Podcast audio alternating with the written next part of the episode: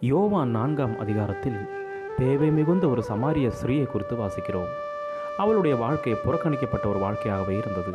திருமணம் செய்து கணவன் மரித்ததால் பின்பு மறுமணம் செய்து இவ்வாறு ஐந்து முறை அவளுக்கு சம்பவித்துவிட்டது இப்போது அவளுடன் வாழ்ந்து கொண்டிருக்கும் மனுஷனோ அவளுடைய கணவர் கூட இல்லை. தன்னுடைய ஜீவிதத்தை குறித்து அவளே மிகவும் சலிப்படைந்தவளாய் இருந்தாள்.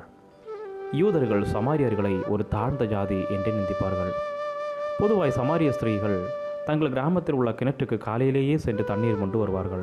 ஆனால் இவளோ இந்த கிராமத்தின் மற்ற பெண்களின் மத்தியில் அநேக துன்பமான அனுபவங்களை அடைந்திருக்க வேண்டும்.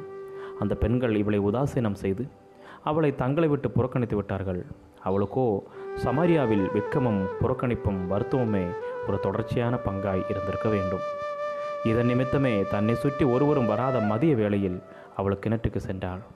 தன்னுடைய இவ்வித சூழ்நிலையில் ஒரு புருஷனை கிணற்றண்டையில் கண்டபொழுது எவ்வளவு ஆச்சரியமடைந்திருப்பாள்? என்பதை எண்ணி பாருங்கள். நம் எஜமானனாகிய ஆண்டவரோ அவளை சந்திக்க வேண்டும் என்பதற்காகவே சமாரியாவின் வழியாய் பயணம் மேற்கொண்டிருந்தார். மேலும் அந்த மத்தியான வேளையில் அந்த கிணற்றண்டை அமர்ந்து அவளோடு பேசுவதற்கு காத்து கொண்டிருந்தார். அப்பொழுது அவருக்கு இருந்த தாகத்தை தன் சம்பாஷணையின் துவக்கமாய் வைத்துக்கொண்டு படிப்படியாய் ஜீவ தண்ணீரின் தேவை அவளுக்கு அவர் உணர்த்தினார்.